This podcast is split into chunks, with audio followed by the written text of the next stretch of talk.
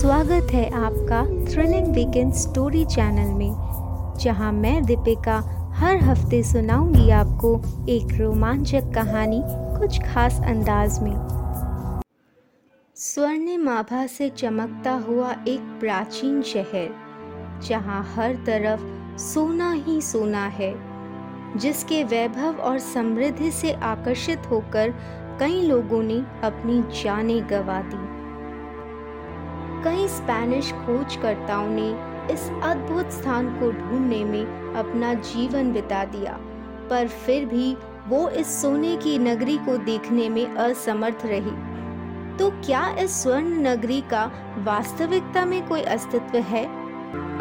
सोने की चमक किसी भी मनुष्य को अपनी ओर आकर्षित कर सकती है। मनुष्यों ने अपने उपयोग हेतु तरह तरह की धातुओं का निर्माण किया। पर उन सभी धातुओं में सबसे कीमती धातु सोने को माना गया। कई प्राचीन संस्कृतियों में सोने को अमरता और शक्ति का प्रतीक माना गया है। ऐसे ही एक सोने की संपन्न नगरी की बात स्पेनिश खोजकर्ताओं द्वारा 15वीं शताब्दी में फैलाई गई थी। उसी शहर का नाम स्पेन के लोगों ने अपनी भाषा में एल डोराडो रखा, यानी कि चमकने वाला। स्पेन खोजकर्ताओं के कदम जैसे ही दक्षिण अमेरिका की भूमि पर पड़े, वहाँ के निवासी उन्हें एक अमीर राजा की कहानी सुनाने लगे, जिसके राज्य में इतना वैभव था कि वो राजा अपने पूरे शरीर पर सोने की धूल लगाया करता था और रोज उस सुनहरी धूल को तालाब के पानी में नहाकर धो देता था। कुछ दिनों तक स्पेन के खोजकर्ताओं ने इस कहानी के विषय में और जाँच पड़ताल की।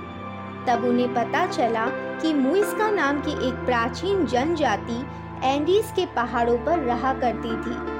उनका राजा और राज्य इतने वैभवशाली थे कि उनके कबीले में कभी भी किसी वस्तु की कमी नहीं होती थी। जब भी मुइस्का समाज के किसी राजा की मृत्यु होती थी तो उसकी मौत के बाद अगला राजा उसके बेटे या भतीजे को चुना जाता था। नए राजा को चुने जाने के दौरान एक विशेष अनुष्ठान आयोजित किया जाता था। सिर पर मुकुट और पंखों का ताज, शरीर पर सोने के आभूषण और सोने की धूल का लेप लगाए, नग्न अवस्था में नया राजा नाव पर सवार होकर पवित्र जलाशय के मध्य तक पहुँचता था। उसके चारों ओर चार मुख्य पुजारी और पीछे नगरवासियों का बड़ा जुलूस रहता था। नए राजा की नाव के चारों दिशाओं में सुगंधित मशाले जलती थी, जिनका धुआँ आसमान के बादलों से मिल जाता था। जलाशय के मध्य में पहुंचकर नया राजा सोने, हीरे, पन्ने और भी कई बेशकीमती वस्तुओं को जल में फेंककर अपने इष्ट देवता को खुश करने की प्रथा निभाता था। जिसके बाद सोने की धूल से सने शरीर को जलाशय में डुबोकर वो स्नान करता था। ये सारी प्रक्रिया संपन्न होते ही वाद यंत्र बजाए जाते थे। ढोल नगाड़ों की गूंज से पूरा एंडीज पर्वत काँप उठता था। तभी सभी पुजारी झंडा फहराकर नए राजा की घोषणा का ऐलान करते थे और जलाशय के चारों ओर खड़े लोग खुशी से चिल्लाकर अपने नए राजा का स्वागत करते थे। कुछ लोग तो ये तक कहने लगे कि मुइस्का जनजाति के राजा रोज अपने शरीर पर सुनहरी धूल लगाकर गुआटिविटा तालाब में नहाया करते थे।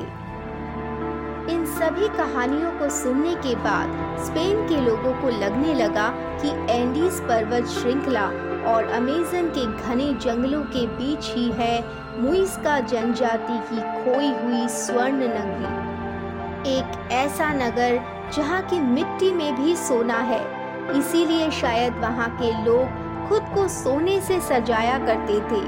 इसी सोने की नगरी के लालच ने स्पेन खोजकर्ताओं के मन में उस जगह को ढूंढ निकालने का विश्वास जगाया। पर जैसे ही स्पेन के लोगों ने अमेरिका के स्थानीय लोगों से उस जगह जाने का मार्ग पूछा तो कोई भी व्यक्ति उस जगह जाने का सही मार्ग नहीं बता पाया। साल 1536 में एक स्पेनिश खोजकर्ता गोंजालो अपने 900 सेना कर्मियों के साथ एल डोराडो की खोज पर निकले। अपनी विशाल सेना को लेकर गोंजालो साउथ अमेरिका के जंगलों की तरफ़ बढ़ी। बोगोटा सवाना के समीप पहुंचकर उन्हें पता चला कि उस जगह पर मेड्जा नाम का एक प्राचीन साम्राज्य था, जहाँ के लोगों ने उस जगह पर एक सूर्य देव का मंदिर बनाया था, जो हीरे और बेशकीमती जवाहरातों से भरा हुआ था। गुंजालो को लगा कि यही वो खोया हुआ शहर एल डोराडो है। पर अफसोस कि वहाँ पहुँचने पर भी उनके हाथ में कुछ नहीं लगा। गुंजालो के 80 प्रतिशत सैनिक जंगल के कठिन हालातों का सामना नहीं कर पाए और बोगोटा सवाना के घने जंगलों में ही मारे गए। बचे हुए सैनिकों के साथ गोंजालो म्यूस्कास जनजाति के मुख्य क्षेत्र तक पहुँचा। सामने का दृश्य देखकर सभी स्पेनिश दंग रह गए। उनके सामने एल तो नहीं था, पर सोने से बनी बेहतरीन मूर्तियाँ और वस्तुएँ थी, जो बिल्कुल नई लग रही थी। इतना बेहतरीन सोना देख गोंजालो ने अपने सैनिकों को उस जगह पर रहने वाले म्यूस्का जनजाति के वंशजों पर आक्रमण कर उन्हें लूटने का आदेश दिया। भयंकर तबाही मचाने के बाद स्पेनिश सैनिकों ने म्यूस्का जनजाति पर एल डोराडो का सच बताने के लिए ज़ोर डाला। तब उन्होंने बताया कि एल डोराडो किसी जगह का नाम नहीं है, बल्कि म्यूस्का लोगों के द्वारा अपने राजा को संबोधित करने का एक शब्द है। जब गुंजालो को पवित्र गुआटिविटा झील के बारे में पता चला तो वो तुरंत उस झील तक पहुँचा और उस झील के पानी को निकलवाकर शाही खजाना ढूँढने का आदेश दिया। गोंजालो और उसके सैनिकों को कुछ सोना और बेशकीमती हीरे तो मिले, पर फिर भी गोंजालो इससे संतुष्ट नहीं था। उसने ऐलान किया कि गुआटिविटा झील असली एल्डोराडो नहीं है। असली एल्डोराडो इन्हीं जंगलों के बीच कहीं छुपा हुआ है। गुंजालो ने अपनी सेना के साथ तीन साल जंगल में बिताए और उसके बाद वो मायूस होकर घर लौट गया। पर एल्डोराडो को ढूँढने का जुनून अब भी स्पेन के लोगों के सिर पर सवार था।